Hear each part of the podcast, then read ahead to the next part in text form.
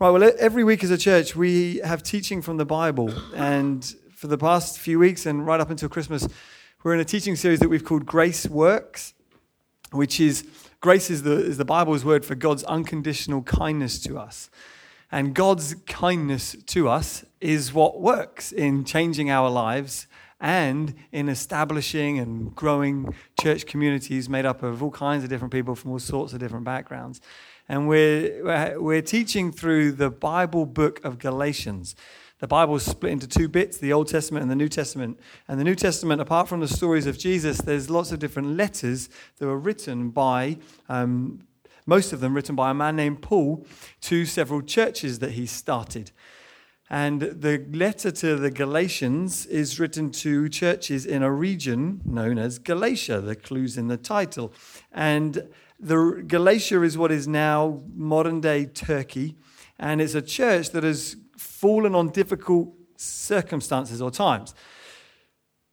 Paul uh, was someone that we looked at last week. He wrote a lot of the New Testament, and he was previously a, a, like a religious fanatic who thought he was doing God a favor when he imprisoned Christians until he met Jesus one day in a powerful way that turned his whole life upside down. And last week we looked at Paul's kind of introduction to this letter where he's, he's furious with this church because he got things started by telling them about Jesus. But after he left, some people came and told them, what Paul said was okay, but we've got the real deal. You need to. And he was telling, there was a, was a church made up of mixture of Jewish people and non Jewish people called Gentiles. And he was telling the non Jewish, the people were telling the non Jewish people, you need to get circumcised and become Jewish, which the guys weren't particularly happy about. The women didn't mind, um, but the guys didn't particularly mind about it. Said, you need to get circumcised and become Jewish in order to, to be a proper Christian, in order to be a proper member of this church. And they were separating themselves at dinner times, and the Jews were eating with the Jews, and the non Jews were just eating together in their club. And and Paul hears about this and he's furious and writes what is probably one of the angriest pieces of writing in any religious literature. And he addresses the issues of separation that were going on in the church and distinction between people and blah, blah, blah, all that kind of stuff. And last week he said, This message that I brought you is not just the latest opinion of man. It's not like a TED talk, it's just an idea worth spreading. This is God's offer of salvation to the world. If you change it or if you reject it, there's no other help coming. This is what God has given us as a means for our rescue. That's by way of introduction. This week, we're still in that letter, and we are looking at issues to do with partnership, unity, and freedom. We're talking about unity in the church. Slightly unusual part of the letter. But again, it, as we said last time, sometimes we, we just preach messages that are about topics that are useful for the Christian life. Other times we, get, we, take, we take a letter in the Bible or a piece of the Bible and we go all the way through it, which is useful because it means you can't avoid the awkward bits and then sometimes you can't avoid, uh, avoid the slightly difficult bits or the more obscure bits. So today's reading might, if you're new to church, might seem a little bit unusual, but hopefully through what I'm going to say, uh, it will become a little bit clearer by the end. And if it hasn't done, then then you can tell me afterwards. That'll be great. Um, so let's read. We're going to be reading from Galatians chapter 1, verse 23 through to chapter 2, verse 14. So quite a bit of reading this morning. So, Paul, after becoming a Christian, um, other people who were previously persecuted by Paul hear about the fact that he's become a Christian, and this is what he says. They only we're hearing it said that he who used to persecute us is now preaching the faith he once tried to destroy. That's what Paul was doing. And they glorified God because of me. Then, after 14 years, I went up again to Jerusalem with Barnabas, taking Titus along with me. I went up because of a revelation and set it before them, though privately before those who seemed influential, the gospel that I proclaim among the Gentiles. Gentile is a non Jewish person, in order to make sure I was not running or had not run in vain. But even Titus, who was with me, was not forced to be circumcised, even though he was a Greek Yet, because of false brothers secretly brought in, who slipped in to spy out the freedom that we have in Christ Jesus, so that they might bring us into slavery, to them we did not yield in submission, even for a moment, so that the truth of the gospel might be preserved for you. And from those who seem to be influential, what they were makes no difference to me. God shows no favoritism or partiality. Those, I say, who seemed influential added nothing to me. On the contrary, when they saw that I had been entrusted with the gospel to the uncircumcised, just as Peter had been entrusted with the gospel to the circumcised, for he who worked through Peter for his apostolic ministry to the circumcised worked also through, through me for mine to the Gentiles. And when James and Cephas and John, who seemed to be pillars, perceived the grace that was given to me, they gave the right hand of fellowship to Barnabas and me that we should go to the Gentiles, and they to the circumcised. Only they asked us to remember the poor, the very thing I was eager to do. But when Cephas came to Antioch, I opposed him to his face because he stood condemned. For before certain men came from James, he was eating with the Gentiles. But when they came, he drew back and separated himself, fearing the circumcision party. And the rest of the Jews acted hypocritically along with him, so that even Barnabas was led astray by their hypocrisy. But when I saw that their conduct was not in step with the truth of the gospel, I said to Cephas before them all, If you, though a Jew, live like a non Jew and not like a Jew, how can you force the Gentiles to live like the Jews? Well, this past week, um, we saw in our, our, news cycles, our TV screens, um, that another mass shooting has taken place in America. Uh, it's happened again. 59 people dead and 527 people have been injured. And as always happens when this takes place, rows, old rows about gun control get reignited in, their, in America. And discussions are had in, in the media about what do we do about this problem. It seems that one solution would be to limit gun control. By, sorry, you reduce gun crime by limiting gun control. But that isn't an option that many people in America are even willing to consider. The reason for that is because of freedom. To limit gun control, um, who gets to own guns, is to restrict people's freedom, is to have the government impose themselves on the people. In fact, one writer said this the core issue in all of this is that many Americans value their freedom so highly that they would prefer to keep their country as free as possible, even if it means that there is a considerably higher risk of death. And it is considerably higher in the States than in other developed countries. Here's a, a graph of uh, the number of homicides or deaths by firearm per million people in a population. And you see the United States is way out in front. They have a real problem with the amount of people killed, the amount of people dying as a result of gun crime. Now, it is easy for us to see what goes on and be perplexed by it. It's easy for us to criticize but the story that's playing out in America is the same story that we see in our Bibles with respect to the human race. Uh, the Bible says that mankind was given a choice by God in the early days trust me, obey me, or trust yourselves and your own desires. In fact, the temptation that was offered to them was Obey your deepest desires and your appetites and your longings. Do whatever seems right in your own eyes, or submit to God, obey God.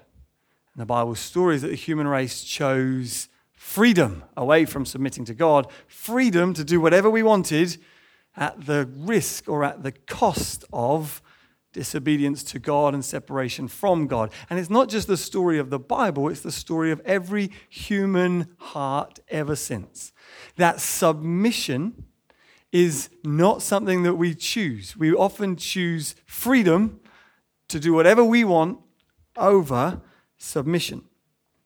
Now, Galatians isn't about gun control, um, but our reading this morning comments on that issue of freedom and submission. That's what's going on in the background of Paul's life and Paul's mind. Because for 14 years, he's been preaching the gospel and starting churches in non Jewish areas. Jesus was a Jew. The first followers of Jesus were Jews. And Jesus told them, Go and take this gospel message to the ends of the earth, to the non Jewish parts of the world. Paul, a man who became a Christian, then did just that. And was preaching the gospel to non Jewish parts of the world. But he now, having done that for many years, trouble has arisen in the churches that he's planted, and he's forced to decide do I keep running fast and keep going hard charging at what God's called me to? Or do I, well, I could do that, but if I do, I risk the breakup of the churches that I've started. Or do I partner more fully with others and risk losing some of my freedom, but achieve more in the long run? This is the dilemma that Paul's going through, and this is a dilemma that all of us face in our lives. You see, we have two aspirations, or certainly there are, there are at least two aspirations that many of us in, in this society aspire to, and we hold up as being good. One is legacy. We want to be people who leave a legacy. We want to do things that are significant and valuable. We want to make our mark on the world. We want it so that after we've gone, the world's a little bit better because we've been in it. We want people to think well of us. We want significance on the one hand. But we also value our freedom and our autonomy, our independence. We want to do whatever we want whenever we want to do it. We might not say it like that, but largely that's what motivates us the aspiration and desire for freedom. Those two things are good, but they also butt up against each other. It's the dilemma that we face. It's hard to make a name for yourself in a career or profession the business world or politics, and also have a strong and robust marriage and family. It's not impossible, but it's hard. You have to decide what am I going to go for? Am I going to go for that and ignore commitment to close relationships? Or am I going to submit myself and restrict some of my freedom to have closer relationships? We do it with our time. Should I spend my time and energy working hard so that I have lots of acquaintances and lots of strangers think well of me? Do I spend a lot of energy promoting an image of mine on social media? Or do I use my time instead to invest in fewer relationships but have deeper friendships? That's often the questions that we're, we're wrestling with. What we learn from this Bible passage and from Paul is that for the sake of greater effectiveness, we need to restrict some of our freedoms. You need to. If you want to achieve in this, you can't do that often without restricting some of your freedoms. That's the kind of introduction, I think, the heart of what's going on. Let's talk about this. Paul prizes and values partnership. There's, um, there's an African proverb. I don't know if it's African, but it's a proverb. And most proverbs, if you say it's an African proverb, you go, oh, okay. Uh, I learned from my African friends, Africans just make up proverbs and say, oh, it's an African saying, and you can say whatever you want. But there's an African proverb out there, or just a proverb. Um, the, where it comes from isn't the point. Let's carry on. There's a proverb out there uh, that says, if you want to go fast, go alone. If you want to go far, go together. If you want to go fast, go alone. You want to go far, go together. And in this Bible passage, that's what we see. We see that Paul restricts some of his freedom. He stops just charging out there in Galatia and all the areas where he's planting a church. He restricts and he submits himself to partnership and to team for the sake of greater impact for the gospel. The stronger the partnership, the stronger the team, the greater the impact. You see that in the original team, marriage the stronger the marriage, the greater influence and impact that marriage can have on the people around it. You see it in the workplace, you see it in businesses, you see it in churches, you see it in the small groups. The stronger the team, the stronger or greater the impact and effectiveness. I mean, that's why, that's why your workplaces often spend hundreds or thousands of pounds on so called team building days isn't it? Where they make you do really awkward and embarrassing things and make you bark like a dog or bar like a sheep for fun, for fun, in the name of team building. Because people know that those, there's an old saying, isn't there, that those who are humiliated together stay together because I know what you did on that team building day. And that's generally how they work, motivating through shame. Um, but today I want to look at the Bible passage and, and see in it some principles for partnership and some enemies of unity. Principles of partnership and enemies of unity. Let's start with enemies of unity. The first thing that Paul points out as being a problem, I think, or potential problem, is the issue of suspicion. Suspicion of one another. In verse 23, the opening verse, he says, they, they heard that the one who was perse- formerly persecuting them is now preaching the gospel, and they glorified God because of me, Paul said.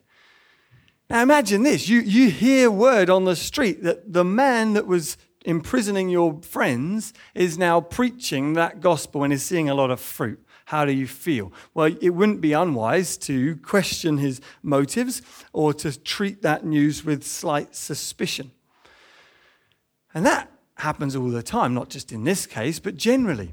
When people behave or do certain things, the natural default reaction of many of us is to treat those around us with suspicion. Or actually, what we do is we project onto other people a motive. Rather than asking someone what they meant, we project what we think they meant and we become suspicious of one another. So, if someone looks at you in a particular way, often you'll convince yourself that it wasn't just a, neutral look, that there was cynicism or, or nastiness in it, and you conclude that they hate you and want to kill you in your sleep or something. We behave suspiciously, or someone says something, and rather than saying, Oh, what did you mean when you said that? Because your tone sounded like this, instead of asking that, we just assume they hate me, or there must be terrible people. I don't know. We in the church need to guard against projecting onto other people what they think or how they're feeling.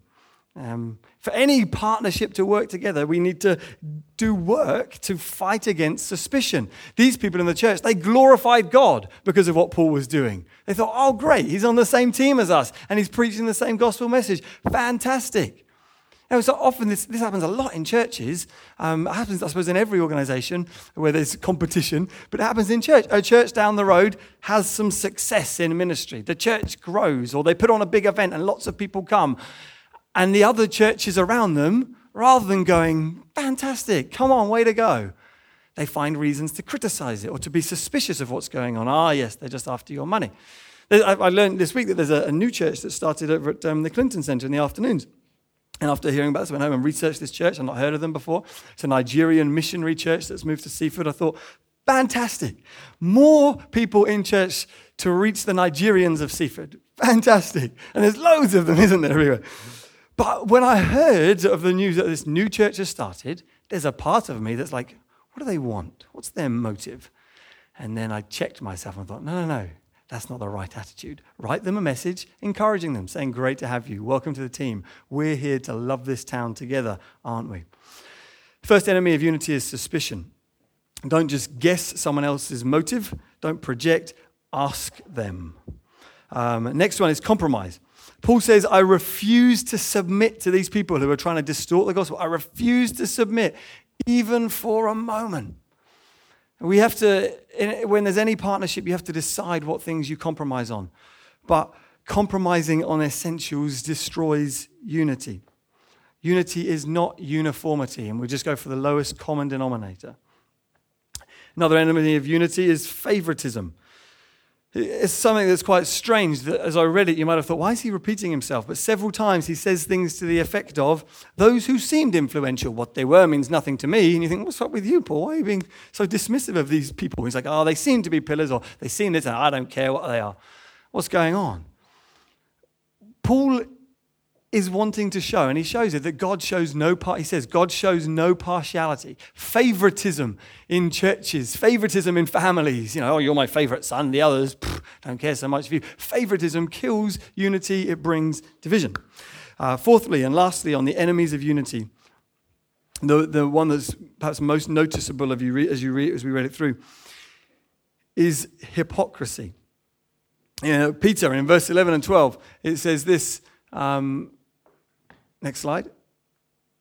When Cephas came to Antioch, I opposed him to his face because he stood condemned. For before certain men came from James, he was eating with the Gentiles, but when they came, he drew back. And Paul confronts him about this hypocrisy.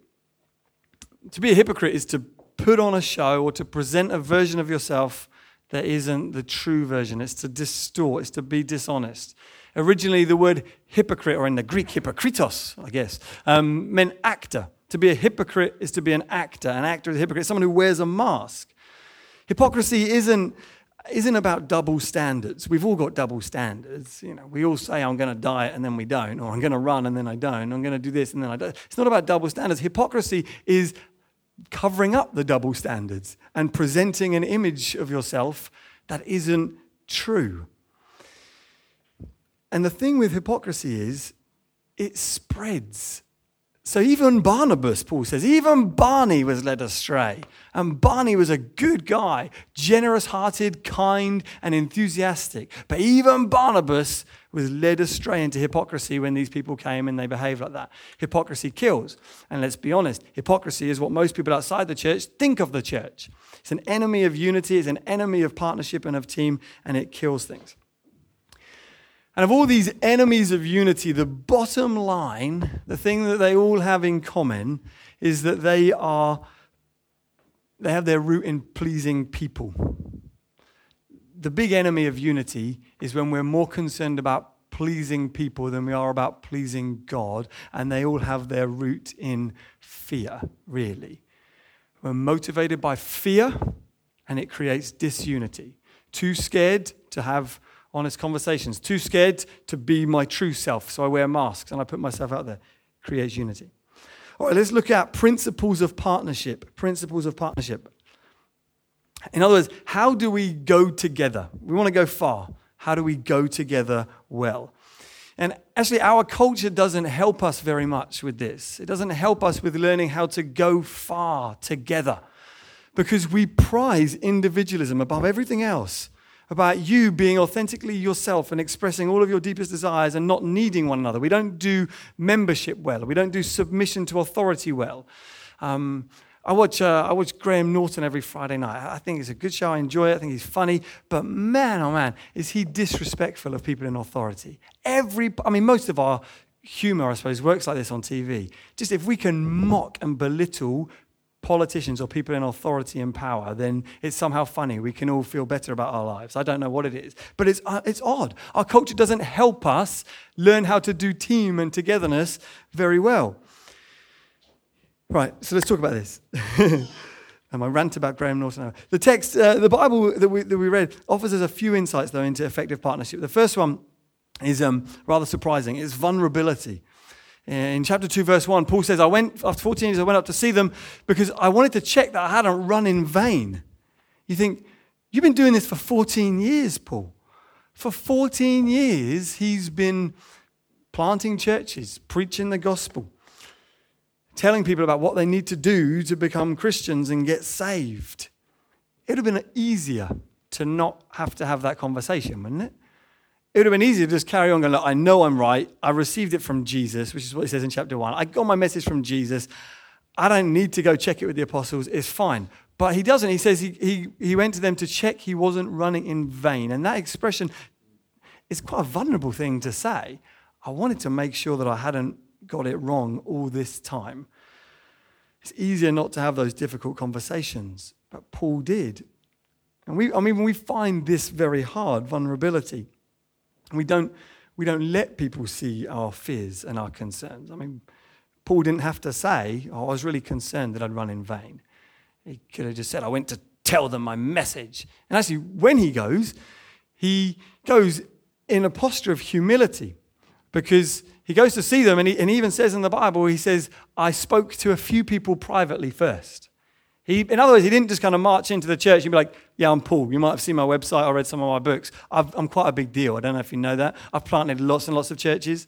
Um, I've, see, I've cast out lots and lots of demons from people, healed lots and lots of sick people. In other words, what I have to say is important. Listen to me. But he doesn't. He goes in private and speaks to them to check it out with them. He doesn't want to embarrass them, doesn't want to throw his weight around. He doesn't, it's not about swagger and bravado. Don't you know who I am? Don't you know how many small groups I've led or Bible studies I am? No, he submits. He humbles himself. He makes himself vulnerable. You also see in Paul a man who's tender hearted enough to be led by revelation. Oh, so he uses that word, didn't I? I went up because of revelation. Many of us thought, don't know what that means. In the book of Acts, we read of an occasion where a man gives a prophetic word and says there's going to be a famine in Jerusalem.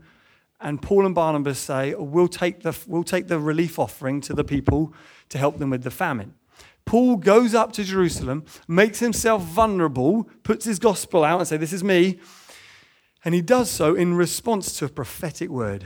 Someone said, God says this, and he said, Okay, I'll go. Actually, the, you know, for vulnerability's sake, we need to be open to what God's saying and go with that. We've got our plans, God, we're doing this, this, and this. But if God, if you speak, we'll change. We'll put ourselves, we'll make ourselves vulnerable and say, we'll respond to what we think God might perhaps possibly be saying and do it in a posture of humility. But as I said, it's not easy for us. When you, when you meet people at parties, one of the first questions you ask, isn't it, is, so what do you do? In other words, how valuable are you? Sometimes what's going on underneath that, isn't it? Or, or certainly by the way we answer it, we recognize that the question, what do you do, isn't just a neutral question. It's a, how valuable are you? In the way that we answer it, we're nervous of that question. Oh no, you're going to make judgments about me. But we also know that for relationships to deepen beyond the superficial or the surface level, there needs to be an element of vulnerability. These are some of my fears. These are some of my concerns. These are some of my shortcomings. I mean, perhaps not in the first 30 seconds. That might kind of overwhelm people. Hi, this is me. I'm a, I've done this. But there needs that for partnership. Um, okay, next resilience. Paul says, We didn't submit. Even Titus was not forced to. We held our ground. We stood our ground. We put, we put up a united front together. This is a military image. Unity, partnership requires strength. It doesn't happen accidentally. It has to be fought for. In your marriage, you have to fight for unity. You have to decide together what's important. In your friendships, you have to prize the things that are necessary for developing a good friendship. Or in churches, there needs to be a fighting for and holding on to the truth and being resilient about it. We're in an age where the church is happy to change all kinds of doctrines for the sake of being a lot more attractive and appealing.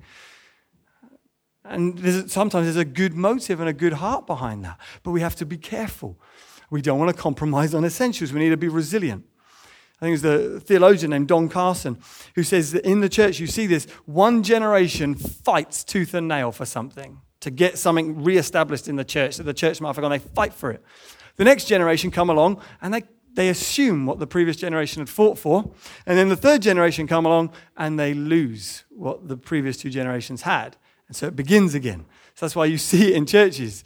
I mean, the Reformation, if you like, 500 years ago was a big fighting for the truth. They were living in a, in a Europe that was corrupt and religiously and politically was in trouble until some Christians stood up and said, We're going to fight for the truth. We're in a generation that's assuming the truth. Oh, what does it matter if the Bible says this? What does it matter if, I don't know, X or Y? Or does integrity matter? Does what the Bible says about marriage or relationships or purity, does it matter what the Bible says about the church? We need to be those who fight for it. That's where partnership comes from. People who are commonly aligned about something. The next principle of partnership is appreciation. In verse 9, it says that they saw the grace that was on me. I mean, Paul had his thing that he was doing, and the other apostles, they, they recognized, yeah, this is a work of God. And they appreciated what Paul had been doing. And Paul, in turn, recognized, yeah, you've been called to the circumcised, I've been called to the uncircumcised. There was a healthy appreciation of one another. It's essential for partnership and unity in churches and families and friendships that rather than just thinking nice thoughts and thinking thoughts of appreciation about one another, we need to speak them out. We need to encourage and strengthen one another. All the while, you're just thinking nice things. It doesn't actually do any good in terms of bringing unity unless or until you speak it, till you say it.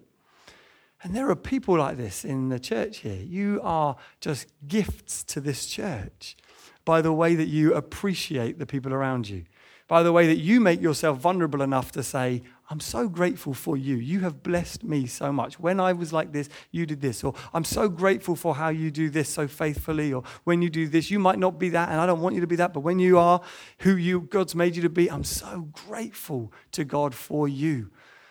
You are gifts to this church. Those of you who are good at appreciating and encouraging one another, keep going. What you see also in Paul is that there was a distinction between him and the others. Again, unity isn't we've all got to do the same thing. Paul said, God has called me to this. And the apostles said, God has called us to this. And they said, fantastic, go for it, both of us, together, in one heart and mind, but doing different activity. So again, unity doesn't look like you've all got to get in the same room and do exactly the same thing. No, the Christian message invites a unity and partnership that centers around appreciating the gifts that God has given you without being threatened by them. We need each other, we need team. And lastly, on the principles of partnership is the principle and necessity of accountability. Peter was opposed by Paul to his face. Paul got up in his face and said, What you're doing, Peter, isn't right. And that's hard to do, very hard to do that, particularly for many of us mild mannered Brits.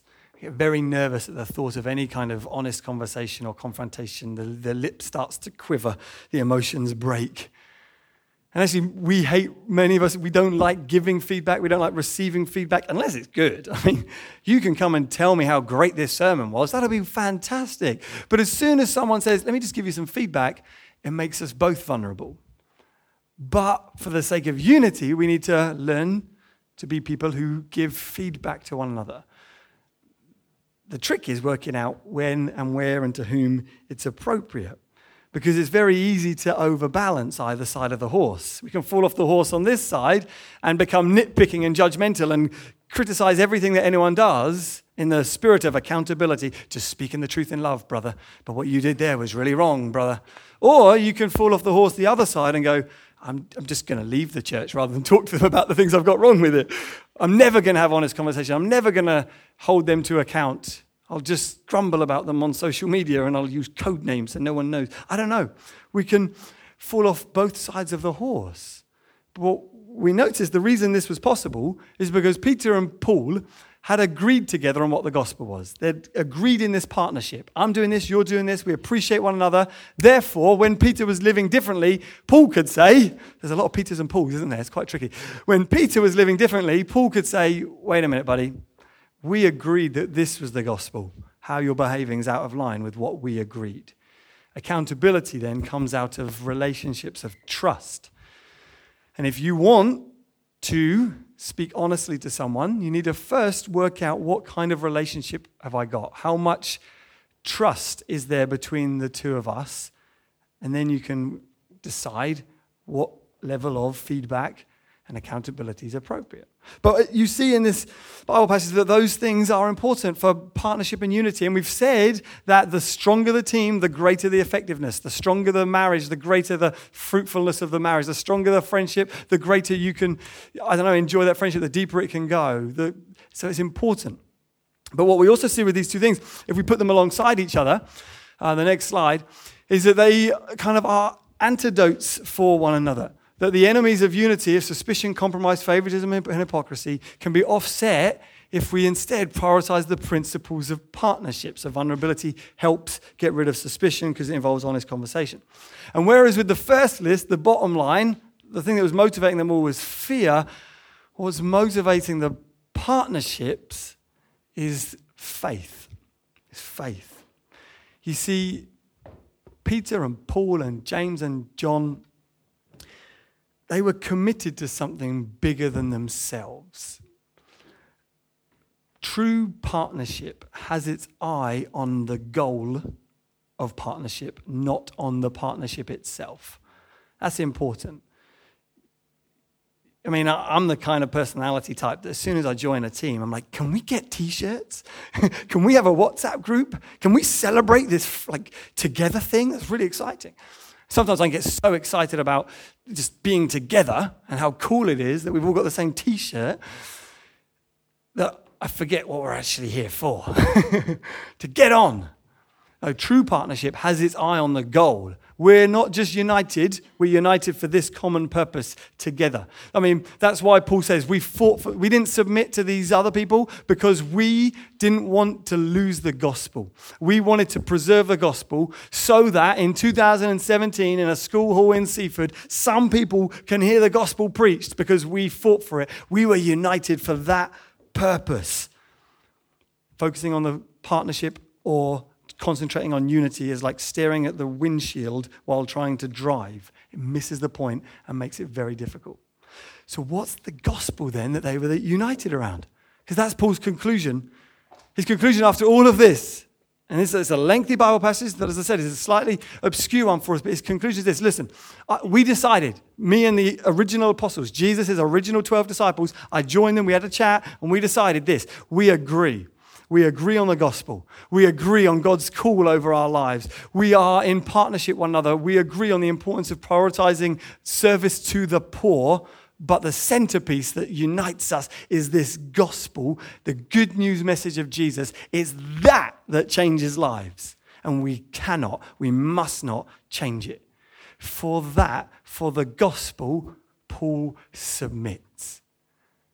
He limits some of his freedom enter into partnership, they commit to one another around the gospel. It's the gospel that unites. So, what about you? Are you willing to submit to one another for the sake of the gospel? Or do you prize personal expression too highly? Do we rely on other things to unite us? We're so used to building friendships that center around, oh, we like the same films, or we read the same books, or we're at a similar stage of life, or a similar socioeconomic status. We, we build friendships that are largely uh, homogenous, like very, we build friendships with people who are very similar to us. But the gospel is the thing that's able to unite different people people from Africa and America and Russia and Czech Republic. And the gospel unites warring people because it centers them around something much bigger than any of the things in this world something of much more significance and much more importance. Because we're all in the same boat.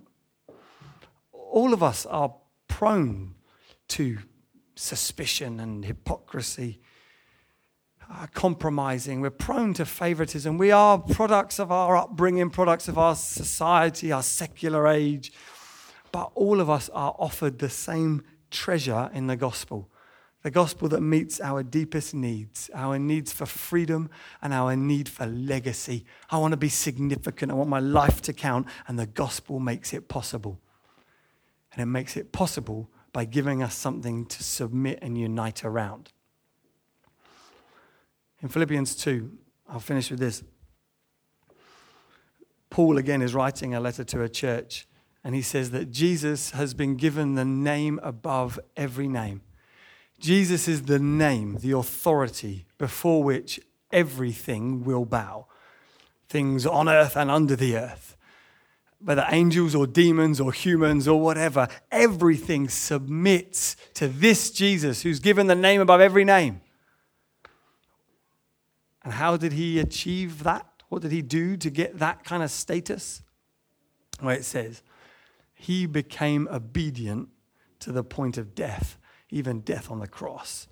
Jesus submitted to God the Father and God the Spirit. Jesus was in partnership with God and always has been. But at the cross, he was offered significance by the enemy to, if he did things his own way. The devil said to Jesus on one occasion when he was hungry, because he'd been fasting for 40 days, he said, Jesus, listen, mate, if you turn this, you can turn this stone into a piece of bread and your hunger will go away.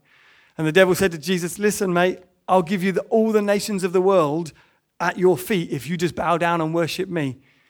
But Jesus kept saying, No, I will not put God to the test. I won't worship any other God. I'm going to submit only to God. I'm going to trust only Him. And then, in submitting to God the Father, Jesus was given much more than the enemy offered him because the enemy is a liar and offers only lies, whereas God the Father offers us life and life in all of its fullness. And so, for us as a church, these things are important. But for you as an individual, to learn to live a life of submission to God is the path towards true significance and strength. Lest we all of us be found that we've run in vain, we've wasted our lives. Let it never be said of us that that is the case because we have seen the beauty and significance of Jesus and his message, his offer of forgiveness and life. Let's pray together.